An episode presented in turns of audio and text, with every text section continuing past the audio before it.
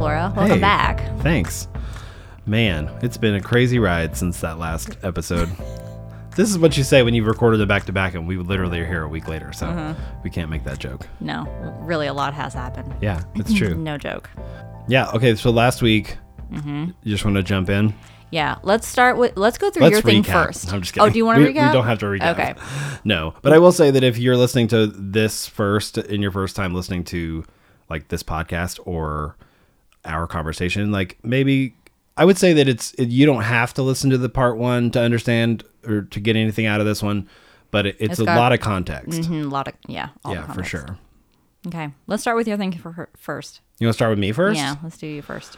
Wow, I wasn't prepared. I thought I was preparing my empathy face No, to listen to you. No. Like a lot of good facial expressions like this one. And you can still do that as you tell your own story. It'll be great.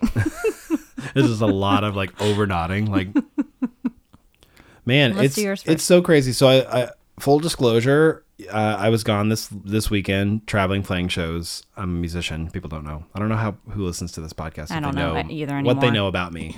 Um, but for if you're just finding this, I'm a musician. So I played shows this weekend.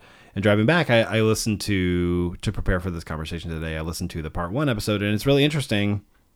Mostly because we're we're so interesting. Um, I'm just kidding. what me and you? Yeah. Oh, okay. Yes. We're fascinating. Uh, Sorry, say that again so I can agree right off the bat. first thing, we're so interesting. Yes. I know, right? I could just listen to us for hours. Me too. I Uh, do. But it is it is amazing. First off, how much of that if you want to know what it's like to to like be around us, that's basically it. Mm-hmm. It- we we literally this morning had that conversation. Like we we have so many great episodes, quote unquote, that get unrecorded. Yeah. it's just us talking. Yeah, I th- I think so anyway. So if you want to be friends with us, or if you if you like this podcast and you want some extra content, just become friends with us and you'll get to hear it all the time. Come hang out in the kitchen. I guess so. Um, it does feel in a lot of ways talking about my religious upbringing specifically how that feels like I'm talking about another person. Mm-hmm. You know, but that is me and me not that long ago, really. Do you feel like you've had a couple different lifetimes? Because I Yeah. feel like I have like I feel like you're in your third I am. I'm I'm in my third. your third act. Mm-hmm. Mm-hmm. We've said that before. Yeah. I love that though. There's my Maryland life and my Utah life, and then Mm-hmm. like the part where you know after my husband died, it was Mm-hmm. like a whole different thing. Yeah. So you can backtrack if you want, but one of the things that struck me early on when you and I were kind of comparing our upbringings uh, was the fact that you got married very early. Mm-hmm. Also, like you were pretty young, um, and that was not expected, but you know, kind of encouraged For sure. And so, do you want to start there? I would say that it was both encouraged and expected. I think that, well, I kind of ended last week's episode talking about a lot of the sort of relational uh, expectations as far as romantic stuff goes in my church, in my religion, and in my like culture. Because not only was it a Southern Baptist church, it was a Southern Baptist church in this in the South, which they are everywhere. Um, and it's also a Southern Baptist church in the South in a small town. So it's kind of hit like boom, boom, boom with the kind of expectations. And I think a lot of a lot of that, which is based on centuries before, or even like you know decades before. Uh, not to get into all of that, but you know, there's a lot of like, well, life expectancy at one point was 30. So get married as soon as possible, crank out babies as soon as possible. And then that just kind of blends into like, it's everything can be boiled down to, well, this is how we've always done it. right. And so there's a lot of, you know, as soon as you look like an adult and talk like an adult and start to take on adult responsibilities, it's like, ooh, now it's time to take on a lifelong relationship with the person that you, you know, are horny for right now. You know, because in high school, you're just like super like, ah, like, it's not uncommon to have multiple crushes at once. And if one of them reciprocates that, then it's like, okay, yeah, this is the one just because they do that. And that isn't specifically my scenario because, um, my I, I genuinely wasn't I wasn't pressured to like marry my wife. I, I was we were just like going with the flow. And we genuinely loved each other. We were best friends that just were like we like being together and it just turned into like that relationship. But we were both in youth group kids. We literally have the same story essentially where we were both youth group kids in the same church. We grew up down the street from each other. So there's a lot of like, yeah, let's just keep doing this, you know? You know, and who we were at 16, 17 were was pretty damn compatible. You know, Yeah. um, we were childhood sweethearts. Everybody told us how much they love us as a couple. Like adults in our church, family members were just like, "You guys are just the cutest. We love. Oh my gosh, you're gonna have the cutest babies." That kind of stuff, you know. And we were w- w- months into dating, and it, we all we had a pretty good sense of humor about it. But there was definitely like an expectation, very quickly, or a conversation, I should say, very quickly. Um, before we were even graduated from high school that like yeah we're probably going to get married like why wouldn't we just do this forever because when you're a kid whatever moment you're in is that moment is going to be forever it's why school feels like it lasts forever it's why like literally while you're in school the class feels like it's going to take forever every emotion you're feeling you think that's going to be you you can't see an end to it so but and that goes with good feelings too so i think a lot of that i'm trying to be fair to uh, you know i don't want to paint like a unfair picture Right. to to my marriage because I entered into it, you know. I mean, I, I definitely was a was a horny Christian kid, and the only way to like the only safe sex when you're a Christian kid or teenager is marriage. Right. that's that's the only way that it's seen as okay. Right. Um, it's so funny though because I was thinking back on it. Um, I didn't really talk about this a lot, but and I think any Christian kid will sort of like understand this. But there's like a couple different loopholes, if you will, that kids get away with, and it's like, well, sex is like a penis into a vagina, and as soon as that happens, you you are no longer a virgin. Right. But everything else is fair game because the the Bible says nothing specifically about. You was know, that how it was for you? Like specifically, No. like you're like I was okay. scared of everything, Right. mostly just because I, I was more scared, and this is not even a religious thing, but I was more scared of trying something and being bad at it and then feeling stupid for not knowing how to do a thing. But like my girlfriend at the time was not any more advanced than I was. Yeah. But it was that kind of thing where we, we both just were like, ah, what if we feel stupid? And so let's just not, you know, and there were moments in time in our, in our courtship and our dating courtship, meaning like we were, we were like, we're dating and to get married. Like that's the mm-hmm. idea where like she was more like we should have sex. Like I'd be okay if that happened, and I'd be like, I'm no, I'm scared, and then vice versa, where I'd be like, mm-hmm. I really, I want to, I think I want to have sex, and she'd be like, no, no, no. She was like, just knowing us, like I'd probably get pregnant right away, you know, kind of thing. Like mm-hmm. okay, because you know we had no knowledge of how to use condoms or Right. Like I said, no sex education, no, nothing. Ultimately, we were friends. We were in love with whatever what that means when you're 18, 19. And we dated, we got married at 22, but we had dated for f- five years before that. Mm-hmm. And we were engaged for like a year and a half. So people are like, oh, wow, you're young. And I was like, yeah, but we've been together since we were 16. And they're like, okay, well, that's pretty good. I was like, but the, the six years from 16 to 22 is a lot, but it's different than if we were dating six years from, you know, like 25 to 31. Right. It's still very developmental. Very different. That's me.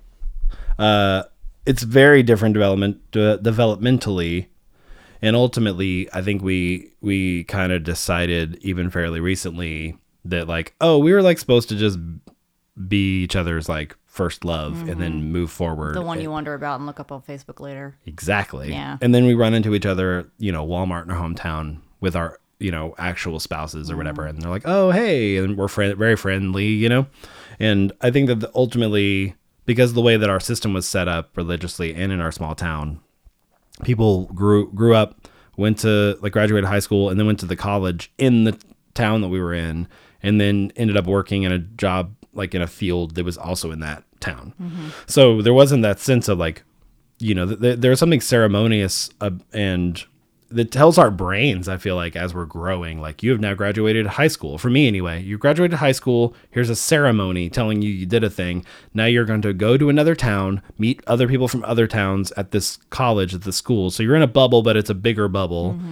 And then, even, and then you go into a job field, or you know, that where you, it's like the same thing, and maybe in a different town, or maybe back in your hometown. But there's like a leave and cleave, as the Bible says, like um, that doesn't really happen. And so it's easy just to be like, high school forever. You know, like I'm, you know, which is essentially what I did. I graduated high school and just with the same girlfriend. And then she went to college in the town, and then I joined a band, a Christian band that just toured youth groups. So I didn't have to grow up at all. Like it was actually seen as like it was it was actually a part of my job. It was it was a benefit if I could like still sort of be a kid, like look like an adult, but be Yeah. a kid and like get you know get your hands dirty with kids and like really relate to them on a real level, you know, about Right. Christ or whatever. So I I didn't have to grow up, and so n- I was never pushed in one way or another to to to think differently than I had always thought. And so I think that's do the pe- leave part before the cleave part. yeah Yeah.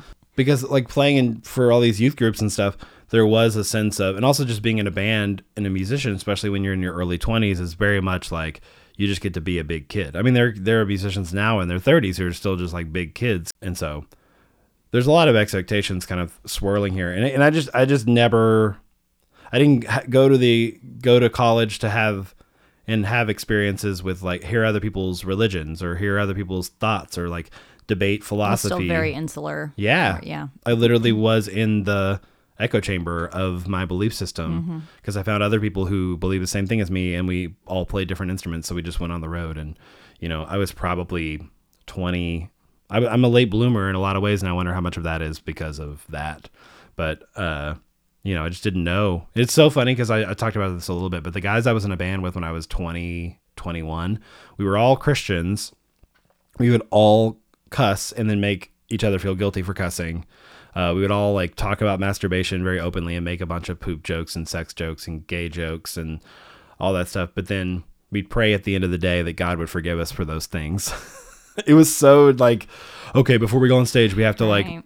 Repent of all the things we said today. It wasn't said so blatantly like that, but Right.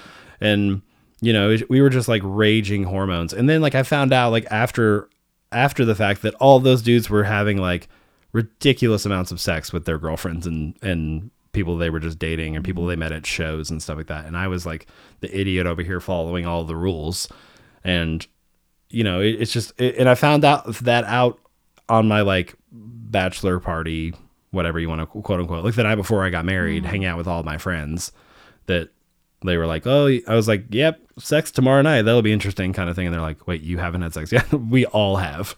And I was like, "Oh, okay. I thought we were taking that stuff seriously." Which is the story of my life. Like, good kid taking like, yeah, we're all, mm-hmm. we're all gonna do what we say we're gonna do. You do. take it at face value. yeah. why wouldn't I? Yeah. This is this is the thing. Like, this is what good Christian people do. And this just goes and you know I'm I was once again like I was the good kid. Like my brother was the bad kid. He said he was going to do all these things and would go to church, but he would draw on the back of the hymnal and he would like go and do the opposite of all that stuff and that was his rebellion and I was like, "No, this is the way you do it. It's it's better." And so much of that ha- has to do now I realize with my like sort of people pleasery. I'm an Enneagram 2, so a lot of that is like the helper and the like I I like to follow the rules and I like structure like we talked about last episode. So in a lot and that leads into getting married, like getting married young. let me ask you this. Um, I feel like I grew up not learning how to do things and be an adult. Like I turned 18, I had no idea how to be an adult. And I feel like a lot of families, like if you haven't raised your kids to be like a functioning adult with like basic skills to like take care of themselves, there's like an element of like you kind of like push your kids like into a marriage because it's like, well, here's another person who can kind of help take care of you. Mm-hmm. Yeah. And so there was an element of that with me where I was like the failure to launch person who at 20, you know, 21, 22, like still didn't know how to like get an apartment by myself, you know, like do any of those things that I feel like are very kind of basic skills that people learn and I never learned them. And there's a thing where it's like here well, here's a person who like will help take care of you and it's like you never learned to be independent first. Was there an element of that with your with your stuff at all? my my mom's main goal was to I th- I think anyway um, was to remove any kind of pain or suffering or any kind of inconvenience from my life. I mean, she definitely was also like if I would ask her a question, she'd be like, "Go look it up in a book," like kind of thing. Like, mm-hmm. no, it's important that you go to like a book and and look up what the a meaning of a word is. When I just wanted her to tell me, you know, what's the answer to this? Okay, well, work it out. Let's figure it out. So there was a little bit of that when it came to schoolwork, but everything else was just like Jesus was the answer. Like, nope, mm-hmm. it's Jesus. And I'm like, well, what does that mean? It's like God has a plan for it. Don't worry about it. So it's constantly just like offloading problems and offloading stuff. When that works, and like that's a very beautiful spiritual practice, but there needs to be some sort of Practicality. like practicality because we live in a practical world. Yeah. Like as much as like even if you truly believe that you know God has an answer for everything and Jesus is the answer to everything, you still have to live in a world that doesn't take that as you know if you if your landlord calls you because you're six months late on rent you can't be like jesus is going to take care of it he's going to be like bitch Right. okay but like paypal or something Right. Mm-hmm. like figure something out get a job um we kind of m- mentioned it in the last episode too but like that idea of some a lot of parenting is a reaction to you don't really trust yourself that Right. you've done a good enough job to let your kid out into the world Right. either because you realize you know it's it's 10 minutes before the test is due and you're like ah we got to cram so you try to shove everything into like the last their senior year of high school or you just like have hovered over them the entire time you know and you're like find the blue crayon and they're going for the yellow and you just grab the blue and throw it at them you're like it's this one. Like you know like we're not given enough time to figure it out on our own and at our own pace. And so i there i i didn't get a distinct at the time, maybe in hindsight, I didn't get the distinct idea that like my mom was like my parents were passing me off to get married for that specific reason. But it was said often at parties or at Christmases and stuff like that when people would or church when people would ask, you know, like so the wedding's coming up kind of thing, and my mom would like joke and say like I'm so glad that he's marrying her because like I don't have to worry about him anymore. Mm-hmm. Because because my my then wife was very independent and very like mm-hmm. knew how to do things and didn't if didn't know how to do it like she her upbringing was very you know her family kind of imploded when she was young so she just took care of everything herself because mm-hmm. nobody else was going to. So instead of like freaking out. She just went straight to the like well nobody's going to do anything for you. You have to do everything yourself. That's what i'm learning. So she she was a very good an adult in a lot of people's eyes. Right. and I was kind of the mess who was who was still stuck in teenage, you know, we youth groupdom, you know, and my job wasn't wasn't legitimized at all. It was seen as like, eh, when's he gonna grow out of this? So I'm the sort of like Kevin James in in the King of Queens, like the the doofy dude who's like super fun to be around, but like can't rely on him to like do any kind of practical things or logistical things. Like he can't balance a checkbook, but like he's fun to have at parties. And my wife was the opposite. Not that she wasn't fun, but like she was could get you somewhere on time and blah blah blah blah blah. A, a lot of my experience with being married young was it wasn't that different from dating except we lived in the same place and we got to have sex. We, we, we were these scared kids who were like kind of excited but we were playing house. We were essentially like i'll do the i'll play the role of the husband and you play the role of the wife. Isn't this hilarious? They just like let us do this. Um and it's not hilarious. It's messed up. But i don't know what i expected. There was nobody in like this is just what everybody did. So I can't be mad at anybody for not stepping in and being like, uh, maybe wait. Although there was a giant wake of divorces in our families, so Yeah. maybe one of those people could have been like, hey, here's what I learned. But it makes me wonder, like, did they learn anything? Because a lot of those marriages went s- divorce straight to another man to take care of them, or straight to another woman that they can take care of. So it's almost like they didn't learn anything. But all that to say, and eventually got to the point where we, when we moved, we moved to Nashville, that's when everything kind of got real. And we realized that like we we were absolutely in a bubble and it was exhilarating and exciting and then it just got to the point where we just uh were way over our heads and considered moving back a bunch. We talked about about 3 times a month. Ultimately, I don't know, it was really hard. I think often when your marriage isn't like particularly like working, you find a thing that will bond you and a lot of times people go to kids, like let's just have a kid and that'll at least that'll give you something to like you know work together towards or whatever it might be. And and i think moving to nashville was a large part of that um, moving away from home. So at, at some point we did try that having a kid thing.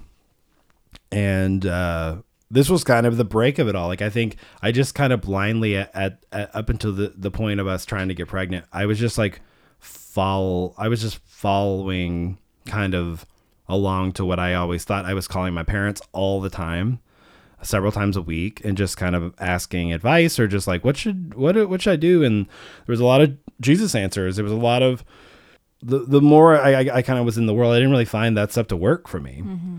And then honestly, looking back, I wonder if if I ever really believed it, or if I just constantly wanted to believe it so bad because everybody else was, and maybe they weren't either. You know, especially like thinking back to church camp and stuff. Like I, I wanted to get swept away by it all. Like I wanted all of it to be true. I wanted everything that I was taught about Jesus and, and God and the Bible and everything to be literally true.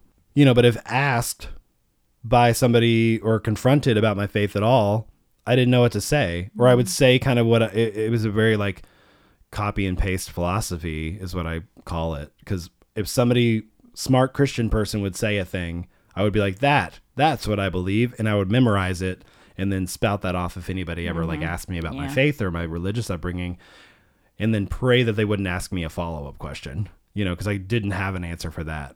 I just had the thing that I memorized. And then somebody else would say something that was a little bit more like over here. And I was like, oh, I like that. And that's now what I believe. And this is how I tracked my like f- growth and faith. But it's that's faith is supposed to be a very personal thing. And that's not what was happening at all. I was just taking what other people said and using as my own. I was a mockingbird, you know. I just I wasn't I didn't have my own voice at all. So all that all that like led to the point where we were we're, sort of like not really seeing eye to eye with a lot of things, my wife and I. And then it got to the point where like I remember going to my parents, which I went to my parents five years previous, so frustrated before with like my girlfriend at the time and I were breaking up a bunch and getting back together and frustrated again and breaking up again and it was it's so clear in hindsight we just needed to break up. We hadn't dated other people really. Like we kind of broke up and tried to and then we were like, "Oh, this is terrible because dating is terrible." And I went to my parents with this because I think I was living with them at the time. I moved in and out of their house a bunch. Um, and my mom was like, "Oh, this is just God's way of showing you you need to get married." Yeah. which is confusing now but at the time i was like oh is it? And he was like yeah. He was like any like this is my mom i remember exactly where i was sitting where she was like like you're so frustrated because you need to be together all the time and you're trying to break something up and that's why you keep coming back together which is the opposite is what is true. Like i just need to man up and be like be like no i'm gonna yes like when you break up sometimes some breakups especially when you're that young don't stick right away Yeah. um, and so you know, and so you keep go back and you're like, or you kind of miss them, or you kind of miss the feeling of being with somebody, and you're like, oh, but there it wasn't all bad because our brain and our our bodies like expel pain or the memory of pain, so we can move forward as Mm-hmm. and there are good parts to miss. Yeah. Yeah, and so we just kept getting, and my mom pushing this thing. And so I was like, okay, maybe. And I literally didn't even uh, propose. I just said like, hey, my mom said we should get married. Is that something you'd be interested in? And she was like, and I was like, I think if we got engaged in March, we could get married next June. That makes sense because you'd be done with school and blah blah blah blah blah. Because she was in a very intense school that could like, it was basically like taking up all of her time. So I was like, it'd be nice at the end of the day to come home to each other or whatever. And she was like, okay. Like I am so ashamed of this that I that I just that I used my mom in my proposal. It wasn't even a proposal. It, it was literally a proposal like you would propose something in a boardroom at work. Like it was like, here's my PowerPoint plan of how this makes the most practical sense. Mm-hmm. Everything now in hindsight is so embarrassing because there wasn't any kind of I was a grown person at this point. And then flash forward 5 years that's that's what having a kid was too which we we had talked about when we dated like having kids but it was very much like i don't know i was still kind of getting a, a grapple on like what this new life was looking like and and you know she was like we should have a kid and i was like i don't really know can we put it off? And then i would come in and be like i think it's time to have a kid. It was the sex conversation all over again she was like i don't know i'm kind of liking the fact that we're like kid free right now. So we both got on the same page and had and started trying to get pregnant and uh, the first time we did get pregnant, um, and like we're so excited and waited the appropriate amount of time and like everything, and then sent out these announcements to everybody and got all the like flooding back of like, oh my gosh, you guys are gonna have the best kid, like we love you, like this is amazing, like all the you know all this stuff. It was very exciting, and we're like, okay, maybe we can do this. Maybe this will be a thing to kind of unite and keep us on, get us on the same page. Um, and then like what happens a lot with uh with more couples than I think even kind of talk about it these days. But we had a miscarriage, and that was, I think I was kind of itching towards a little bit towards my sort of faith being on, you know, like the the sort of mockingbird mentality of just not really it had no firm footing to stand on.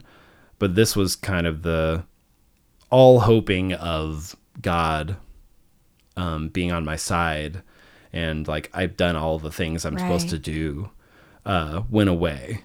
Because you know as much as we were sort of playing house and I was specifically myself I won't speak for her I really don't want to speak for her but I was really really trying to follow the rules and do every single thing that I was expected to do and wanted to do. I was the good kid.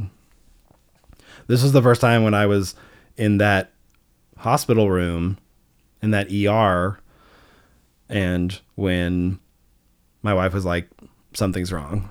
Like the, there's a lot of blood. And we we went there and like we were there for like 7 8 hours or something like that. Coming home from that and just sitting in there and like my parents were on the phone and stuff and like uh, you know they were very loving. It felt very like there is no god here there isn't. There's no like what you know especially because they don't tell you in any certain terms exactly what's going on. So we basically just had to be like is this a miscarriage? Because they were saying like well there's this there's this there's this. And then finally when they were like yes um and it was a very specific type that i don't know the technical jargon for but we had to like mourn the death of this child. But more than that which maybe not more than that but like the death of the expectation that all of, of what was coming was Yeah. maybe even harder.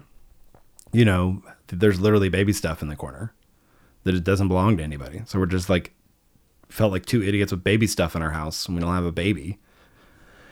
And so uh, that was really really hard. And so dealing with taking care of my wife in this recovery period she's just in bed for days on end. And like there were people showing up at our door a little bit at the beginning and then the church we belong to and people in our community just kind of disappeared. Because i think that the church does really well with community and really well with like weddings and like celebrations and mm-hmm. funerals even. But we don't know as a church congregation how to deal with grief. Mm-hmm. We think we need to stay away. We think we need to give people time. And as we've heard you know a number of times on this podcast already ask people what they need Everyone's so afraid to say the wrong thing. everyone's so afraid and I and I've been that person. I've been the person that like doesn't know what to do so you stay away and then too too. much time has passed and you're like, "Ah, it'd be weird if I brought it up now. I don't want to make them feel weird by saying sorry for that thing cuz what if they weren't thinking about that thing and now they're thinking about that thing?" Right. It's so easy to spiral and not do it. But I as as previous episodes of this podcast have said, like just ask what people need. Or just do something and don't expect to have like a conversation with just like i don't know. There it's so easy to just peace out and just disappear. And sometimes that's needed but you don't know every every grief looks different for every person and grief looks mm-hmm. different in every stage for every person. Yeah. so being a true friend and being a true loved one means not completely disappearing unless somebody says I need time. Please leave me alone. And then then you say, "Cool, I'll check back in a couple days." And then check I love back you. in a couple and days. then check back in a couple days. Like what do you need? Would it be helpful if I like took care of your meals for the week? Would it be helpful if I took care of the lawn? Would it be care- helpful if I just like filled your cars with gas? Do you need an oil change? Mm-hmm. Like while you're dealing with all this internal struggle and grief, um, and also internal in your house, you know, because I, I I was hundred percent. I was mourning, but when I'm in a depressive state or mourning, I'm I don't look like it because I'm moving. I'm I'm doing like mundane tasks and stuff. And so specifically with this, I was just like making sure that my wife was hydrated and like fine and fed and had the blankets that she needed and just like when she needed to cry, you know, like all the different things that because as much as I was going through it, she was going seemed to be going through it so much more because it was literally happening to her body. Her body was like expelling all the things. And I was so ill equipped to deal with this. I'm sure I failed in a million ways, but I didn't know what to do. And so neither of us did. And so like the depressive stuff kind of turned into manic stuff where we were just like, let's screw this. Life is bullshit. Let's go on trips. Let's spend all the money we have in savings because none of this fucking matters. And so that's what we did. Um, but also just kind of like we just got launched into this like life is chaos, both of us in our own separate ways.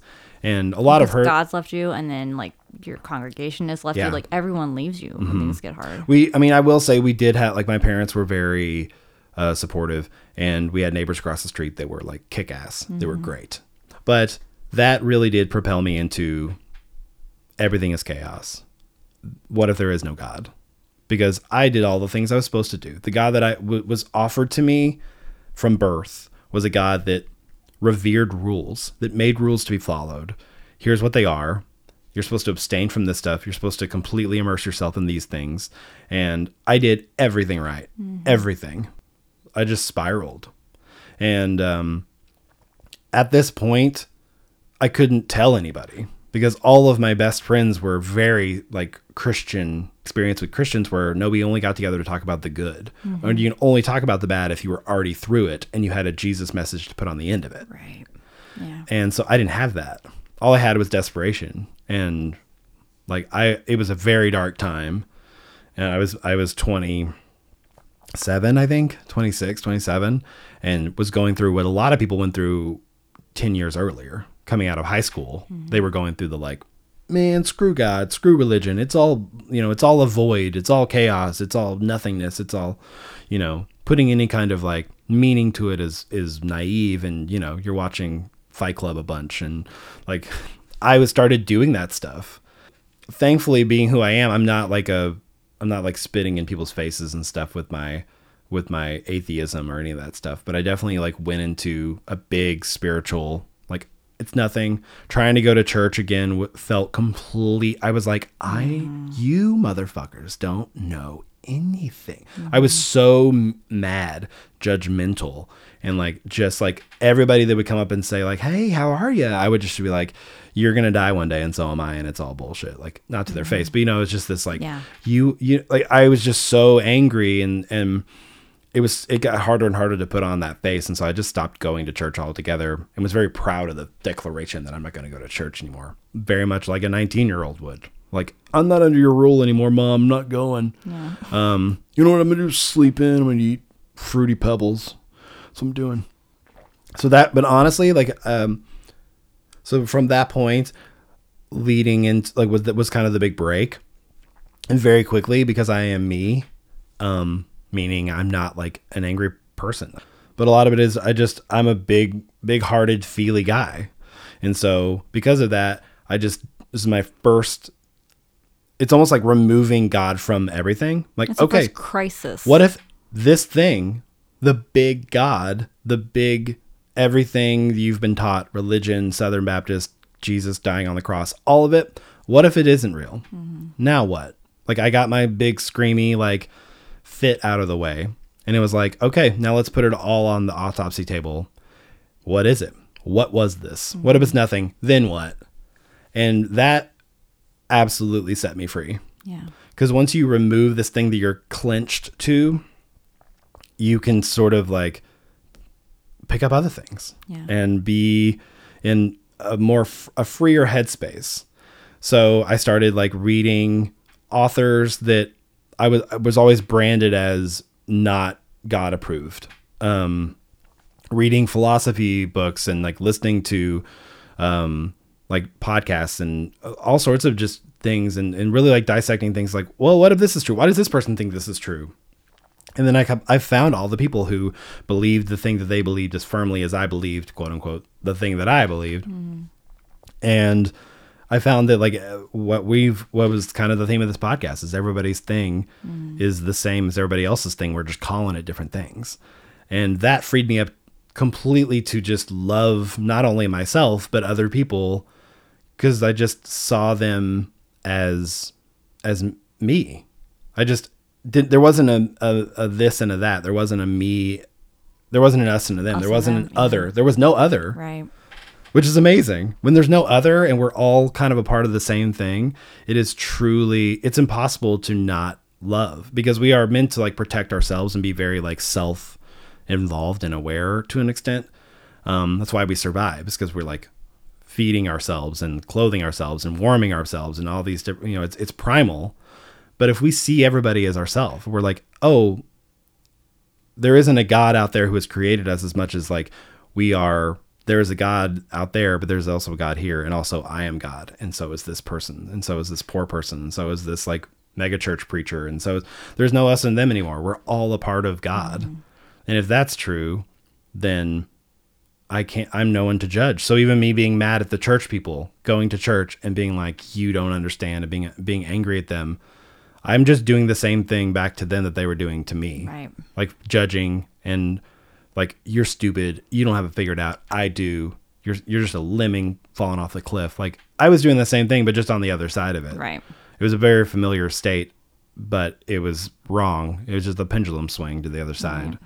But a big part of that, honestly, was listening to people who were, I found a group, or not even a group, but just several separate people who had been through the same thing I had been through and had seemingly found or were in the process of finding answers. And I was a few steps behind them, and it was amazing. And one of those, I was, I'm a big podcast listener.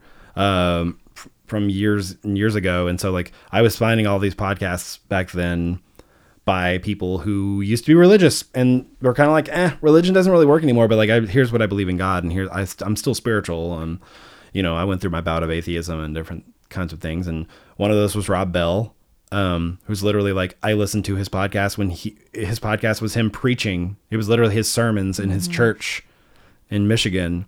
And then he left the church and started his own podcast and and and speaking tours and books and stuff away from that so and you heard his whole arc. Yeah, it's amazing yeah. to watch him like give alt like literally I'm hearing him give altar calls, which is at the end say like if, if you feel convicted by Christ, come forward and pray with us.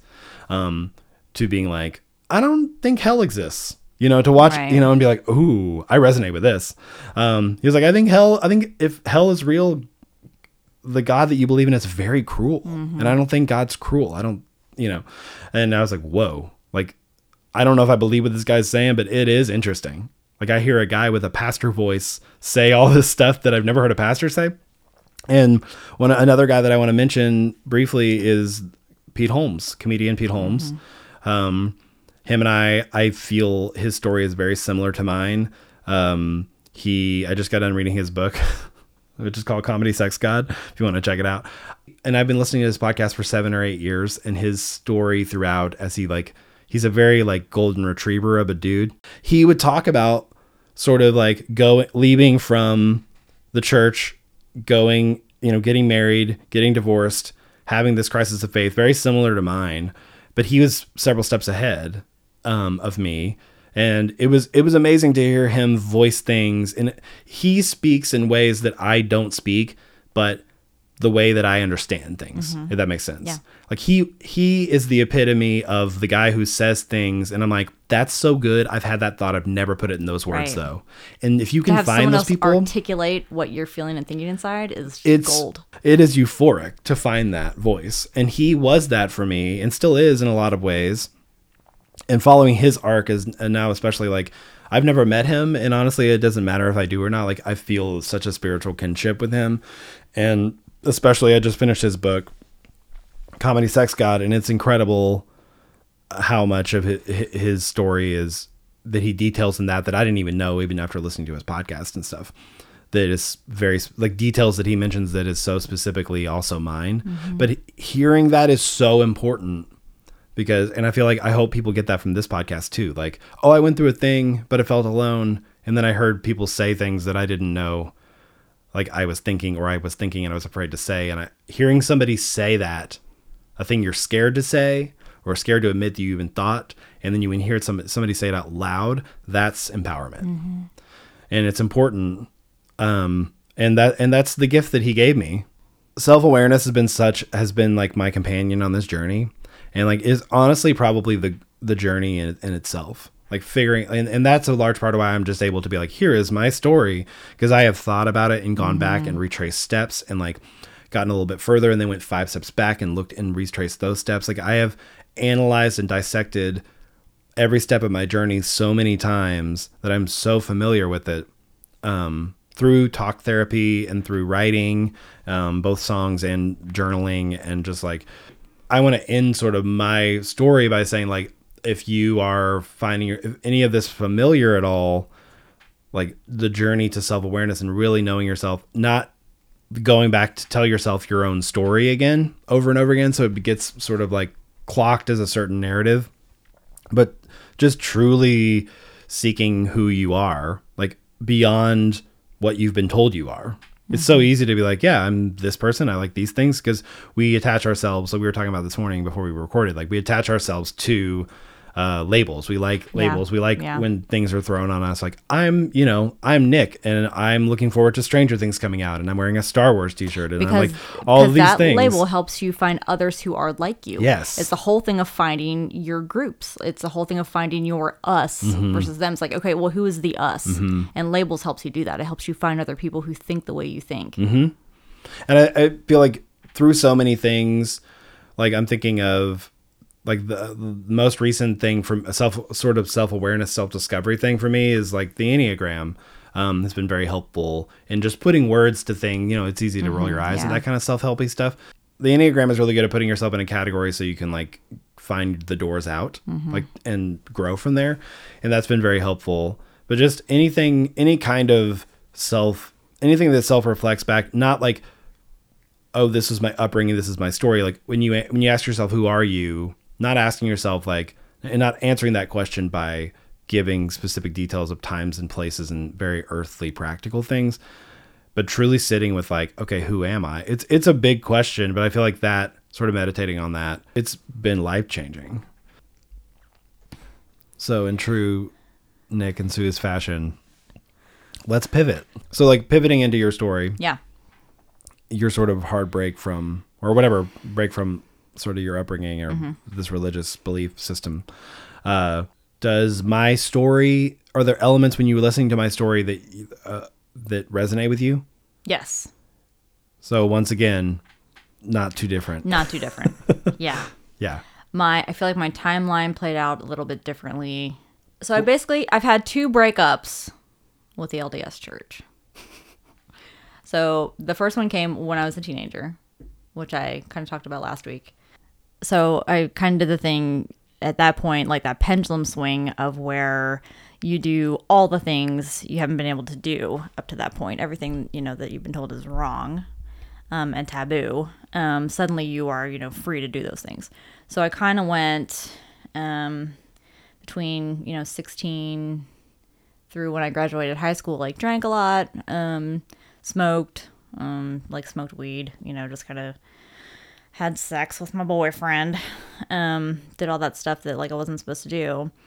And then I'm just to go ahead and like tell you some of my life story because I feel like where I was at any point in my life um, just really reflects like where I was also with at like with the church at that point too. like it totally informed like all of my decisions. So I was either like into church and like you know being good, quote unquote good, or like I wasn't and I just like went off the rails. And so which is totally what happened. and so um I I did the pendulum swing where I've never considered myself atheist. I never thought that was, you know, like God wasn't a thing. That's never that was never a thought that I had or a belief that I had. But um like the closest I ever came to that was in like 99 when the Matrix came out and for like a month I was like pretty sure we were in like a computer simulation. I, Like- I still am that was the closest I've ever come to like maybe the, you know maybe this is um but yeah I, so I never went atheist but I just did all the things I wasn't like supposed to do. Um and then after high school I visited Utah. Um and Utah was where I kind of re discovered the LDS church just because it's so in your face in Utah. You can't escape it. Everyone, you know, I went from a place where like almost no one was a Mormon to where everyone was a Mormon. And at that point I was not going to church. Like I wasn't I didn't really consider myself Mormon. And I'm in this state where everyone's Mormon. The whole social structure, everything is like built around church. So all of your friends go to church like all of your like everything is just church church church and so when i uh, went to utah to visit at that point my mom lived there my biological dad lived there so I went there to visit still like very much like not being a part of church my dad and i hung out my dad has all kinds of my biological dad um like did even went even more off the rails with him because he's a musician. You know those musicians. We're unpredictable. I was a youth group musician, so I don't. Um, Oh I don't no, he was the addict kind of musician. see. I went the like- other way. Yeah. We're like those people scared me. so yeah. My dad's the least scary man ever. I can't relate to the drug-addled Yeah. musician. I'm more of the you know get high on Mountain Dew Right. real late. No, he night. got high on a lot of other things. so he and I both. So um, I was like introduced to like even more like hardcore stuff. Um, and so in my mind, I basically like have these two camps where it's like I have there's Mormonism and there's like drugs and sex and like you know music and bars and like there's nothing really in between. Like i have these two you know very different like ends of the spectrum that like are in my life. So at that point like it never it's funny that it never occurred to me that there's nothing between like meth and mormonism like those those are my two options. Like those are the two like pla you know those are the two camps. And it's like there's probably a sweet spot in between somewhere where you can like live comfortably. But Yeah. like now i'm like no like i'm either this or i'm i this. Like which thing is it? And so um anyway i hung out with my dad for a while like you know met him figured out all of those qualities i like that that's where i get all of my like creative stuff is you know from him um you know that whole side of the family. So it was like a very like self-discovery type thing you know stuff i was doing with him. Um and he was very young you know i was like 18 19 at that point. He wasn't even 40 and so like he was younger than me now. Like very quickly i was like okay this is like i realized i was like this is like a phase for me. And this is like a lifestyle that he's got going on for him. And i was like this is not what i want to be. Um so at that point i moved because again still not independent like have to always be living with somebody um, i moved down to like utah county to like where like all the mormons are um, with my mom and pretty quickly realized if i wanted to have any kind of like friends if i wanted to meet people um, who weren't drug addicts who played in in bands um, i kind of had to go to church. Like that's where everybody was. Everybody was at church and like that's how you got to know people. And so i kind of went back to church just to you know find some kind of social outlet and meet people. And so my like toe dip back into that like it still felt very like coming from the very like subversive place where like where I just was like it felt phony. It felt I was like well this is you know it seemed crazy at that point to me um to go from that like back to you know Mormon doctrine type stuff and like ways of living. Um so I struggled with that for a little bit like the balance of that. But um but like pretty soon like made friends who were you know Mormons and um, I kind of you know stopped a lot of the behavior I had going on because I was like these are like good people with like good values and good you know Was it that clean of a break? um D- did it seem, or was there like some holdover where you would spend part of your time with like Mormon friends and part of your time like yeah with your dad's yes friends? there was definitely crossover for sure yeah um which was Did they know about each other? Like, was it one of those? It's so interesting cross pollinating like friend groups, especially when it's like you know so opposite ends of the spectrum. Was one of those things where like where your Mormon friends knew that you would like go to your dad's and party and stuff, or? Kind of and they knew that i smoked because you know you smell like smoke if you Yeah. smoke.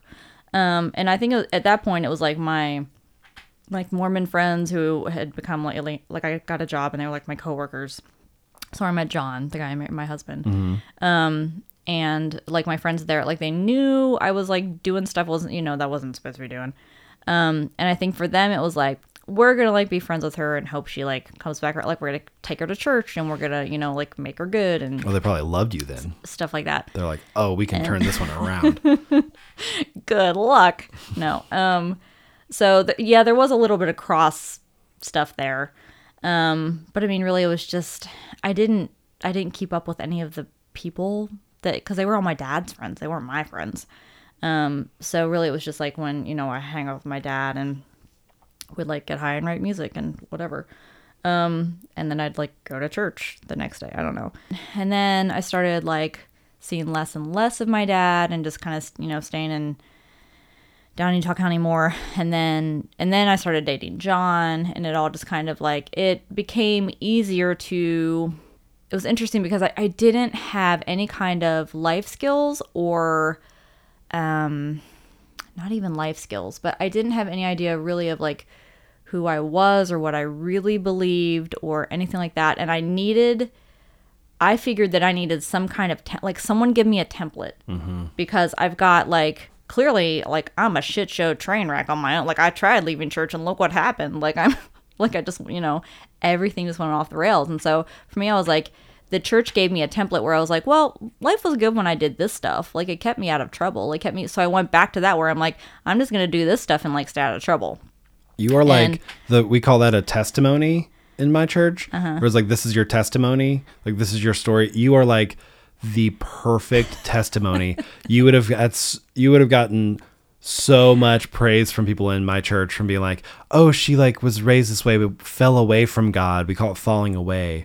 And tried like you'd be up there being like, "I, I found drugs and like all this stuff and it didn't satisfy me and I had to come back to church."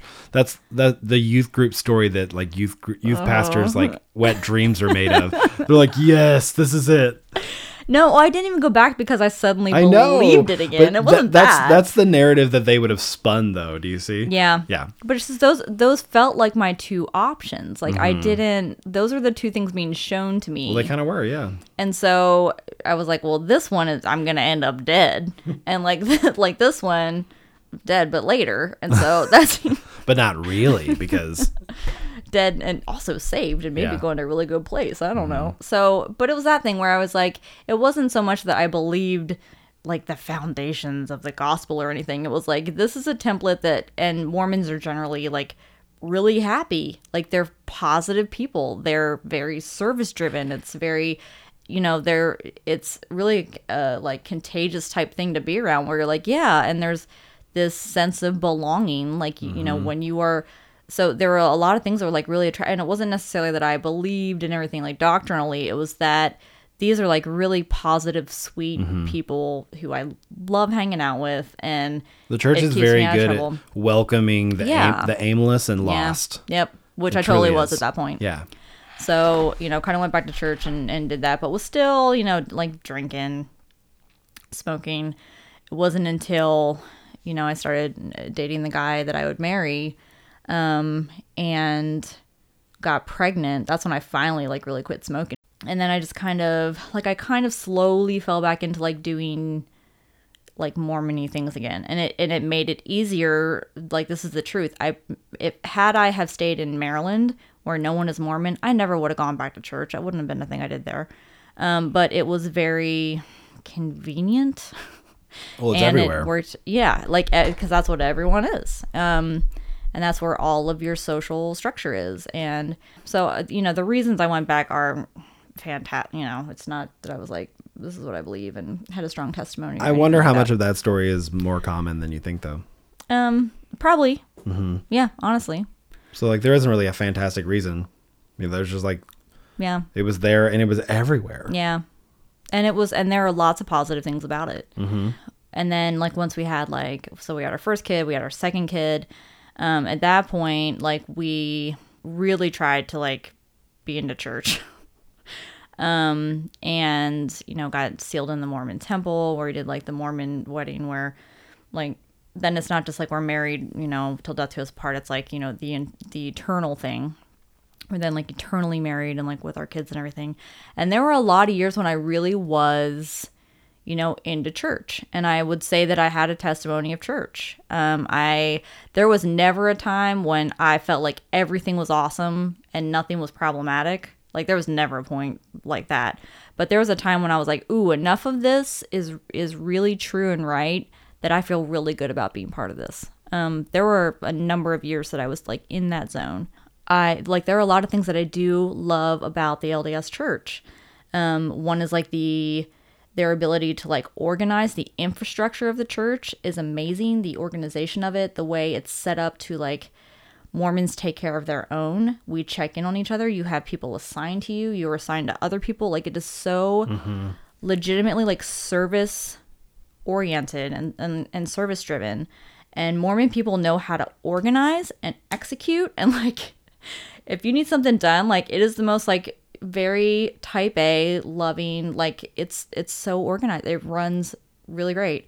And the fact that it runs and you know that I think there's something to Mormons not having like paid positions where everything is like volunteer. Like these dudes aren't getting any like it's a headache, man. Mm-hmm. Like to be a, a bishop of a ward, it's hours and hours every week that you're not being like you know On top of having monetarily another job Yeah, on top of like being a city planner or being an accountant. Like yeah, and you've got eight kids, and like now you're responsible for this congregation. Like there's something really to people believe people believe like they're there because they believe like they are part of this you know utah is the beehive state everyone working together for like this bigger you know as part of this bigger unit um and that is absolutely a true thing about the church is that they like everyone is is great at that.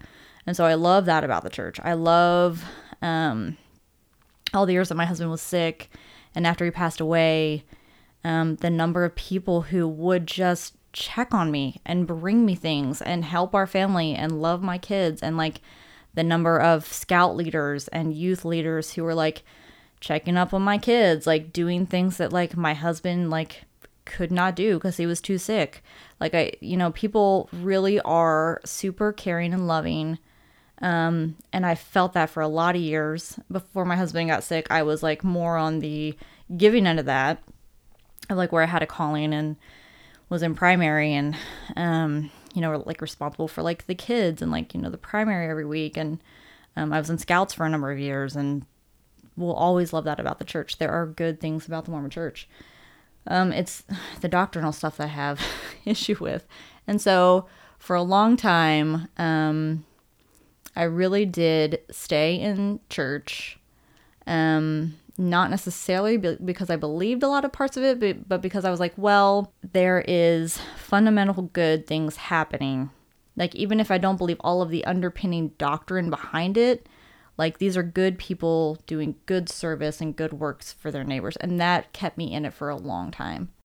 When my husband got sick, my kids then saw, you know, people praying for their dad.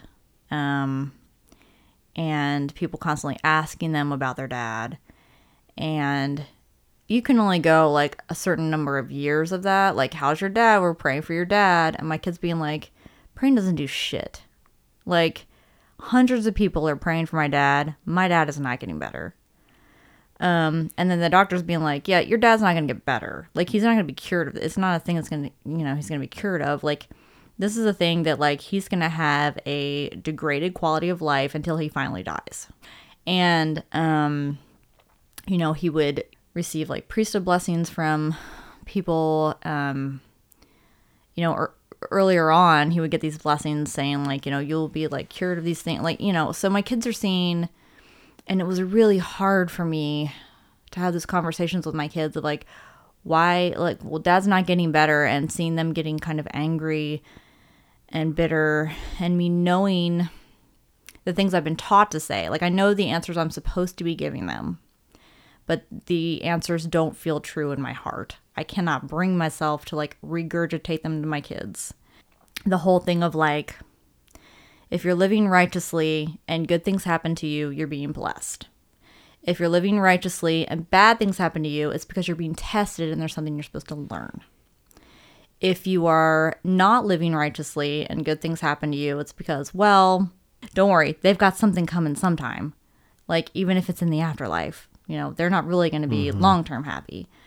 And then, you know, and if you're not living righteously and bad things happening, it's like, there you go, God's punishing you.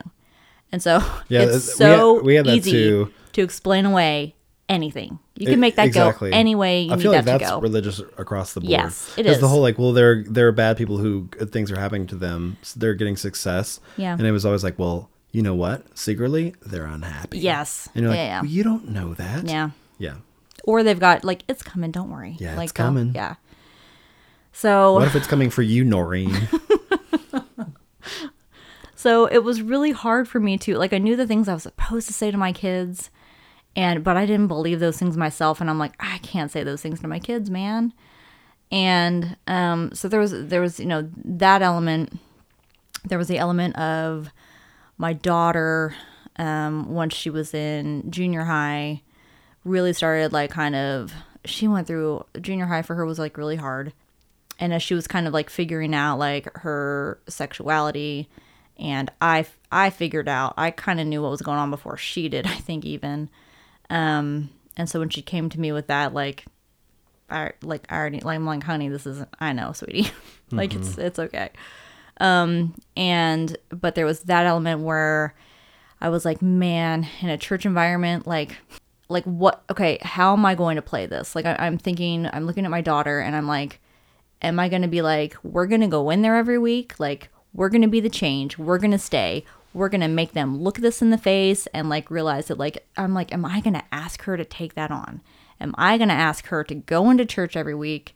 And i'm like she's got enough shit in her life that like also we don't have to be the poster people for like tolerance and acceptance. Like I just could not. I'm like, nope, I am not going to ask that of her. If anything, I was like, I don't want that shit to touch my daughter. I don't want for a second for her to like question, like, do I have to white knuckle through this? Like, what is.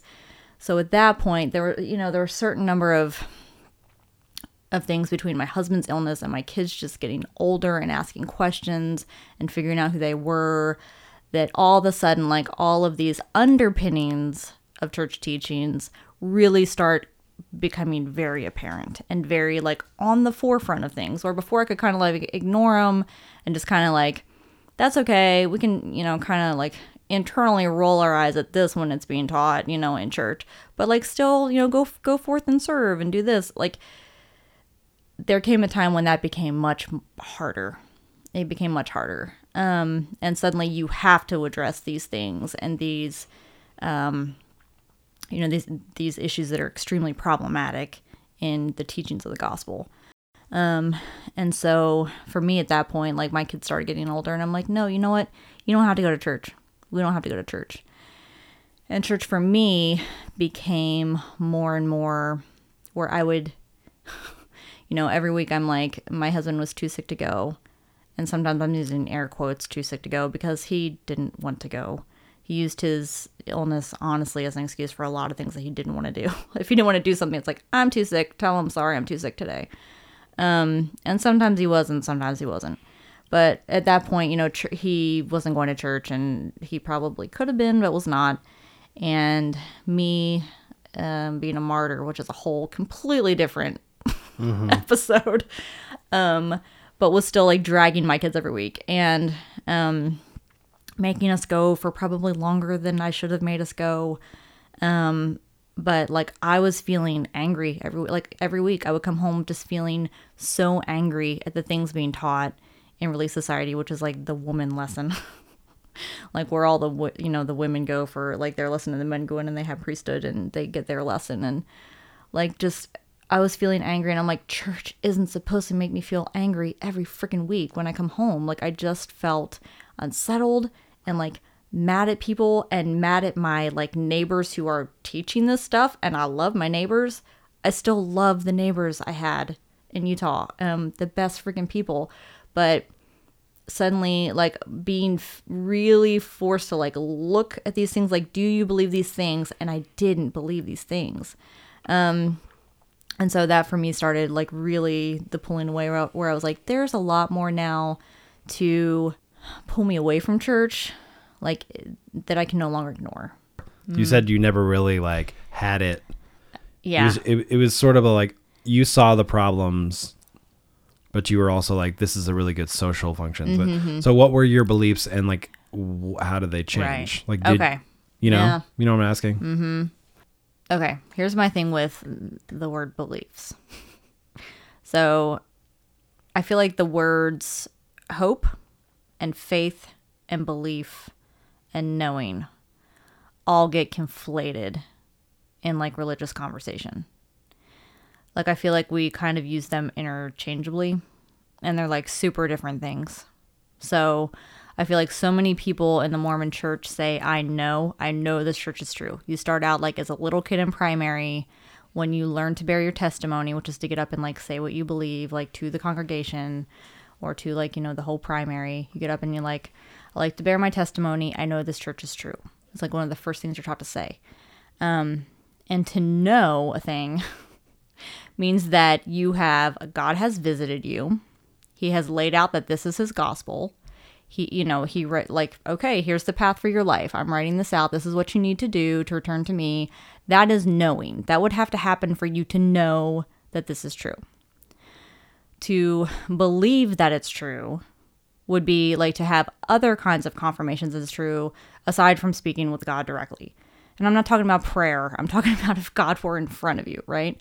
So that's the difference between belief and knowing. So um, you can have all kinds of like confirmation like confirmations of the spirit when you feel overwhelmed you know in prayer or to you know i've had all kinds of those things. Um, i had a conversation like when my husband passed away when i was dressing him um, before the funeral in the days leading up to the funeral um, i had a very intense um, had a very intense encounter where I know he was there. You know, it was very spiritual. It was very, and that was as real to me as anything that has ever happened in my life. Um, that, you know, I very much believe he was there. Um, and so I've, I've had those kinds of things where I have belief in things. And I struggle with people who, I'm sure this is in other churches too, but in the Mormon church when people say, like, I choose to believe. I don't know that you can choose to believe a thing. Um, belief doesn't feel like a choice to me. Faith feels like a choice to me. faith and hope feel like things you choose. Um, to have faith in the thing is to say, like, this is problematic, but there are so many good things about it that I still have faith that this can be right, that this can work, that this can be the right thing.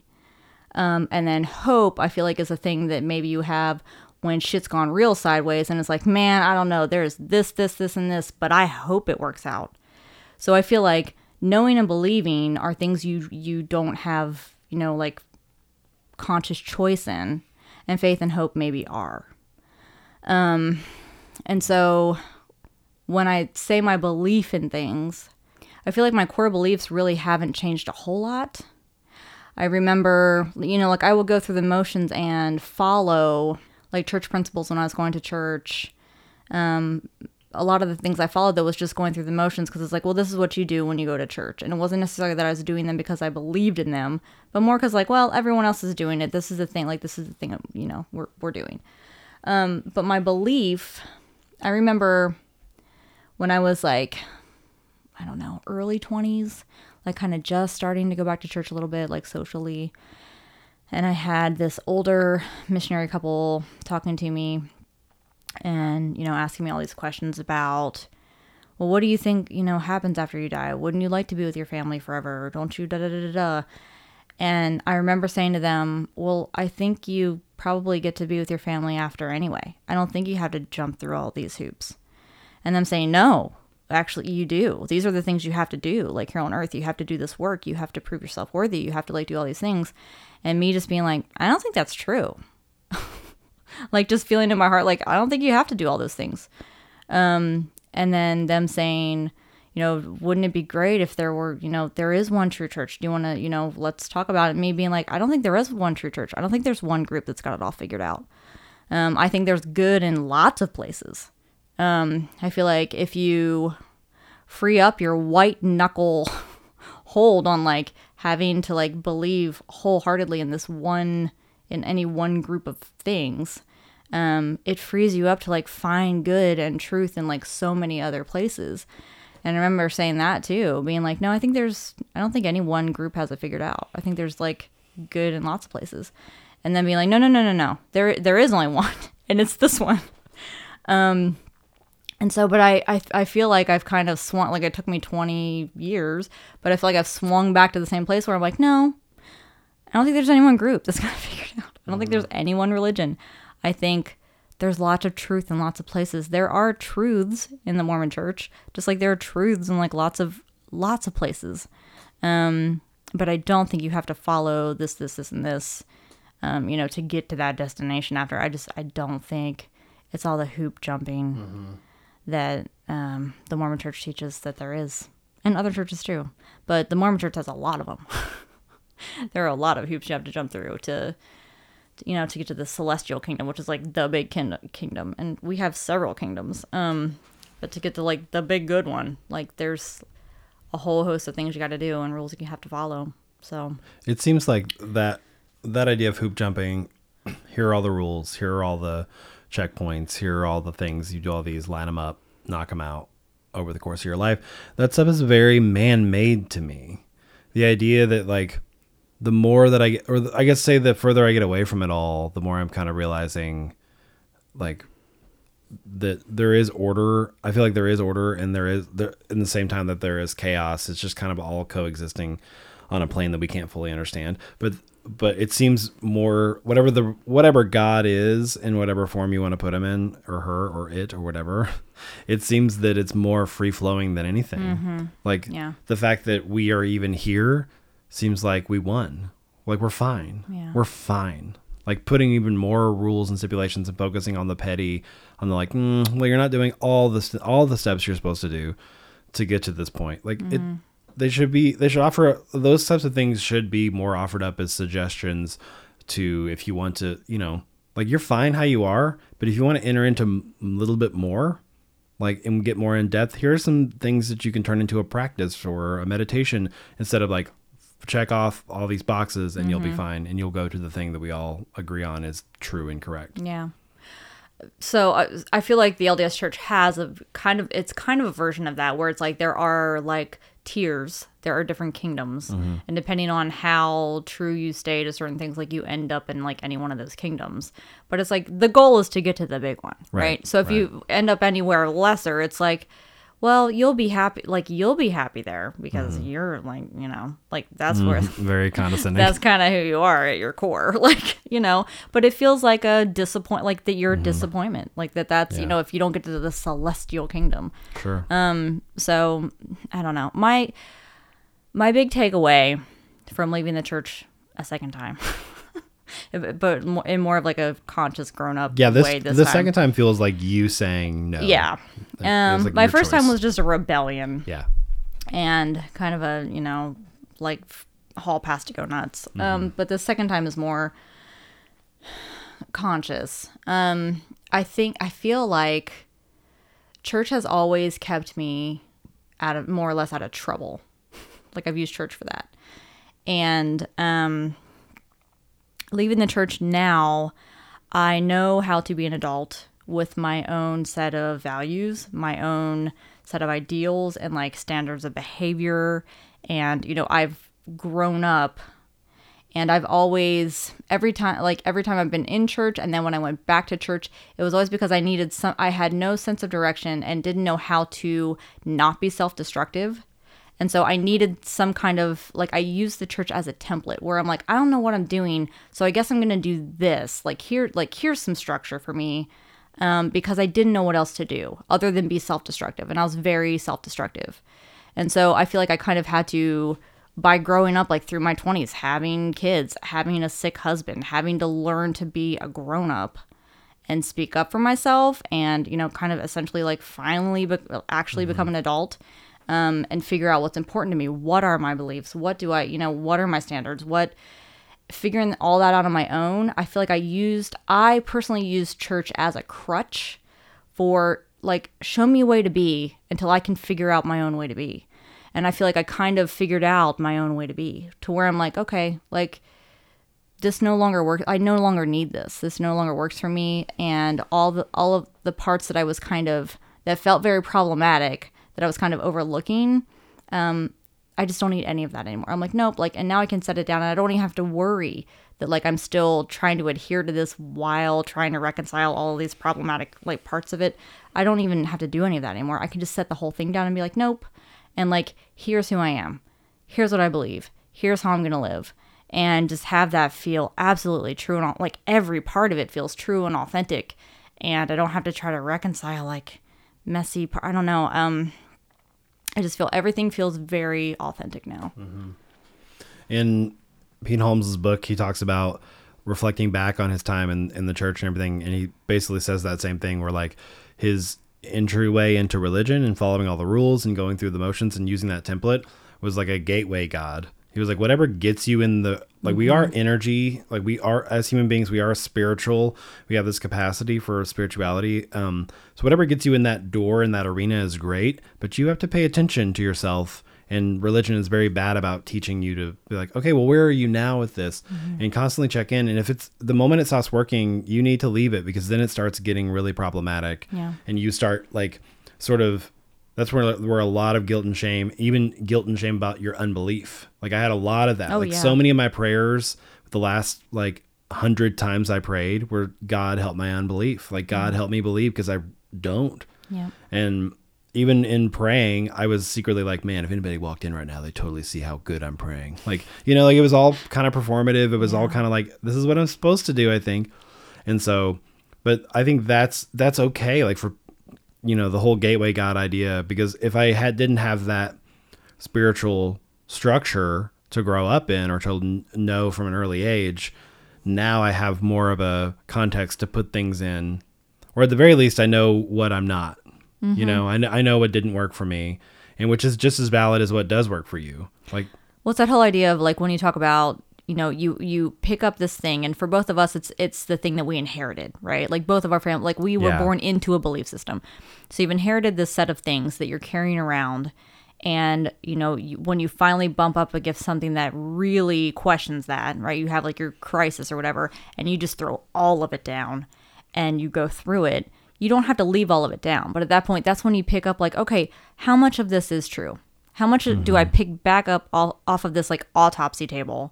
Um, because there are true parts in it, and so and that's what's awesome is that you get to, like then you choose. It's like okay, what what else am I consciously now choosing to pick back up that that feels right to me, and then stuff that's not even on that table. this is a good segue into like what we believe now, Yeah. or kind of where we are now. Yeah. Do you have more you want to say? Here's where I wish we could get to, you guys. Everybody, everybody. Okay, if we could all just get on the same page. If we could take everything that I love about church, that I love the the service and the helping each other mm-hmm. and the inclusive of everybody and we take care of each other. That whole thing. We keep that, right? Because that's solid. But I feel like it's so weird to me that we have split into groups, all these different groups, and are so us, you know, us and them. And the whole foundation of it is everything that happened before we got here and what happens after we leave here, which no one knows. No one knows. No one fucking knows. But that is where we were putting all of the. that's where we're putting all the weight of like who we choose to like surround ourselves with and and talk to and have in our lives and mm-hmm. make our closest friends and oh my gosh, none of us know. So if we would just focus more on like everyone like here, what about while we're here? Mm-hmm. What do you believe like we should be while we're here? And how should we be to each other while we're here?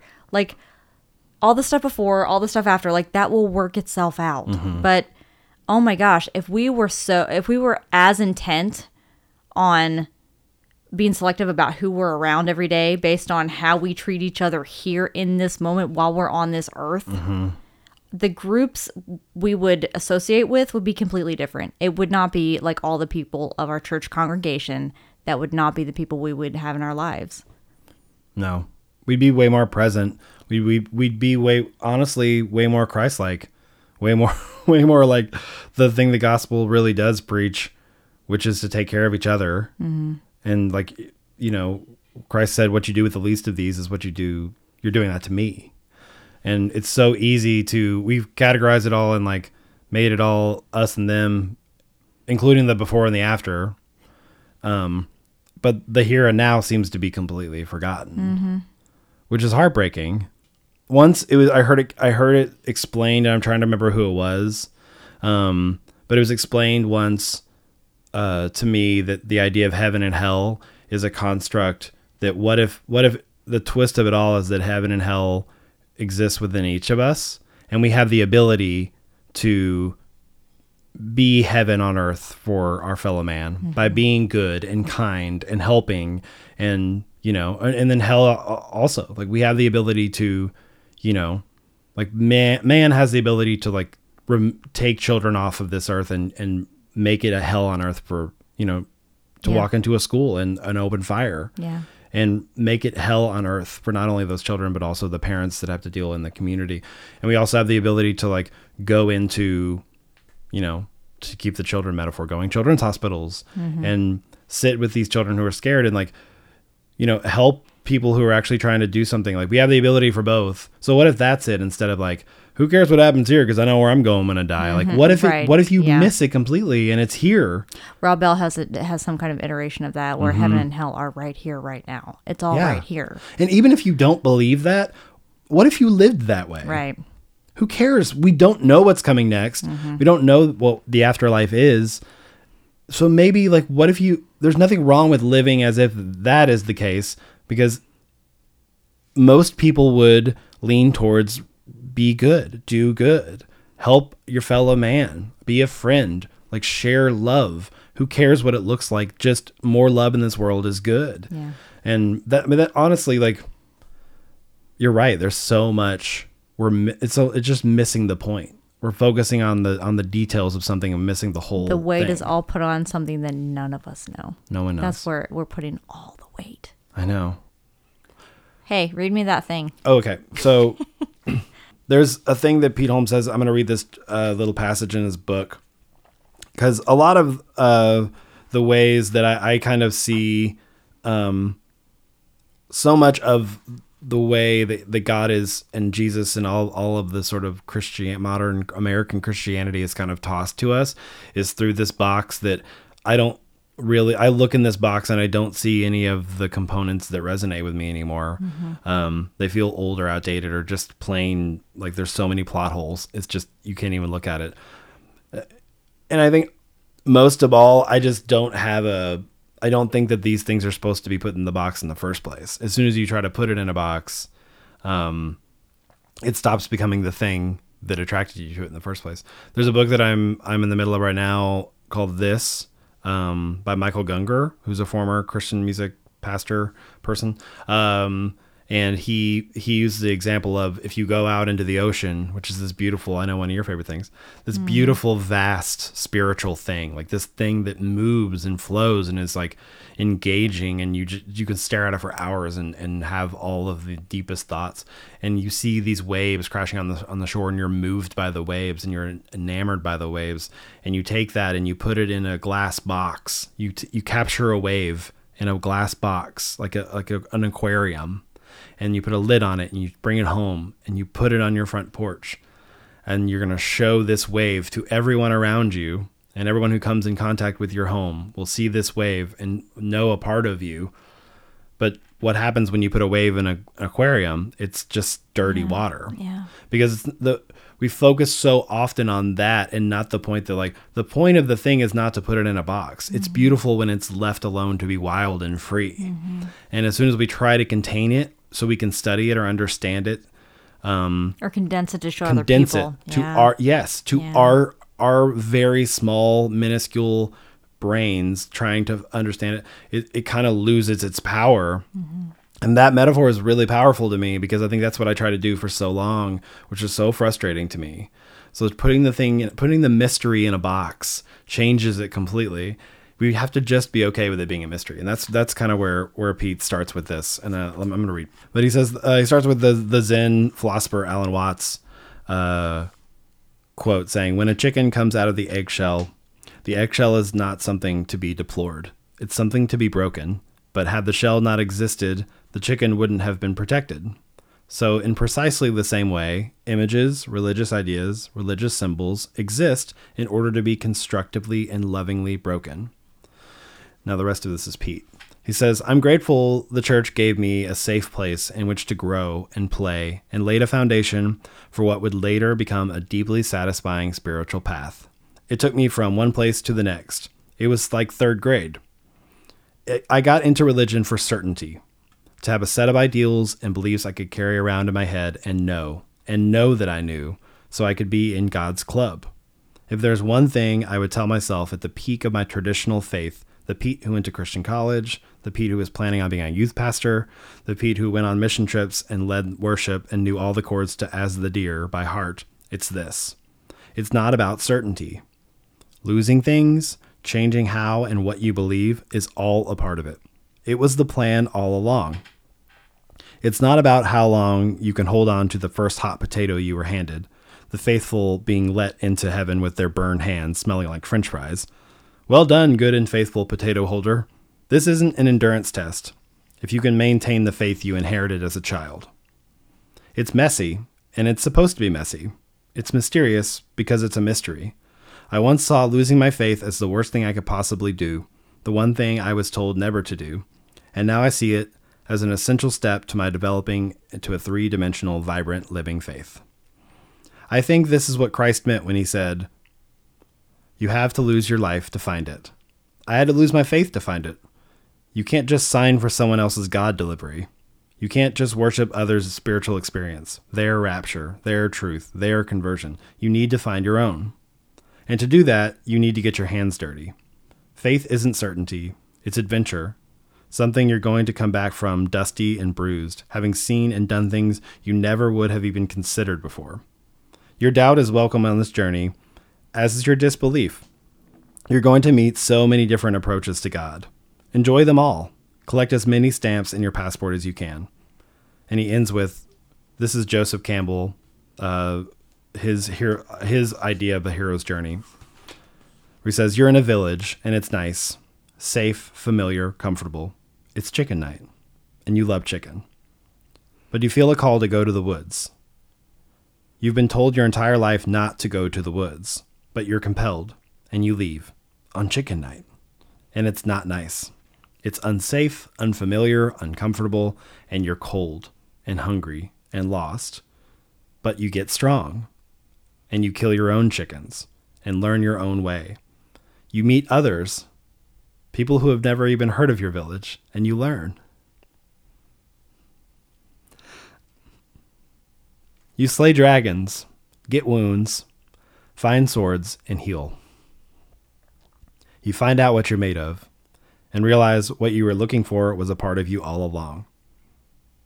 But the story doesn't end there. The final step is every hero's journey is to come back. You return to the village, the same but different. And the village is the same, but you see it differently.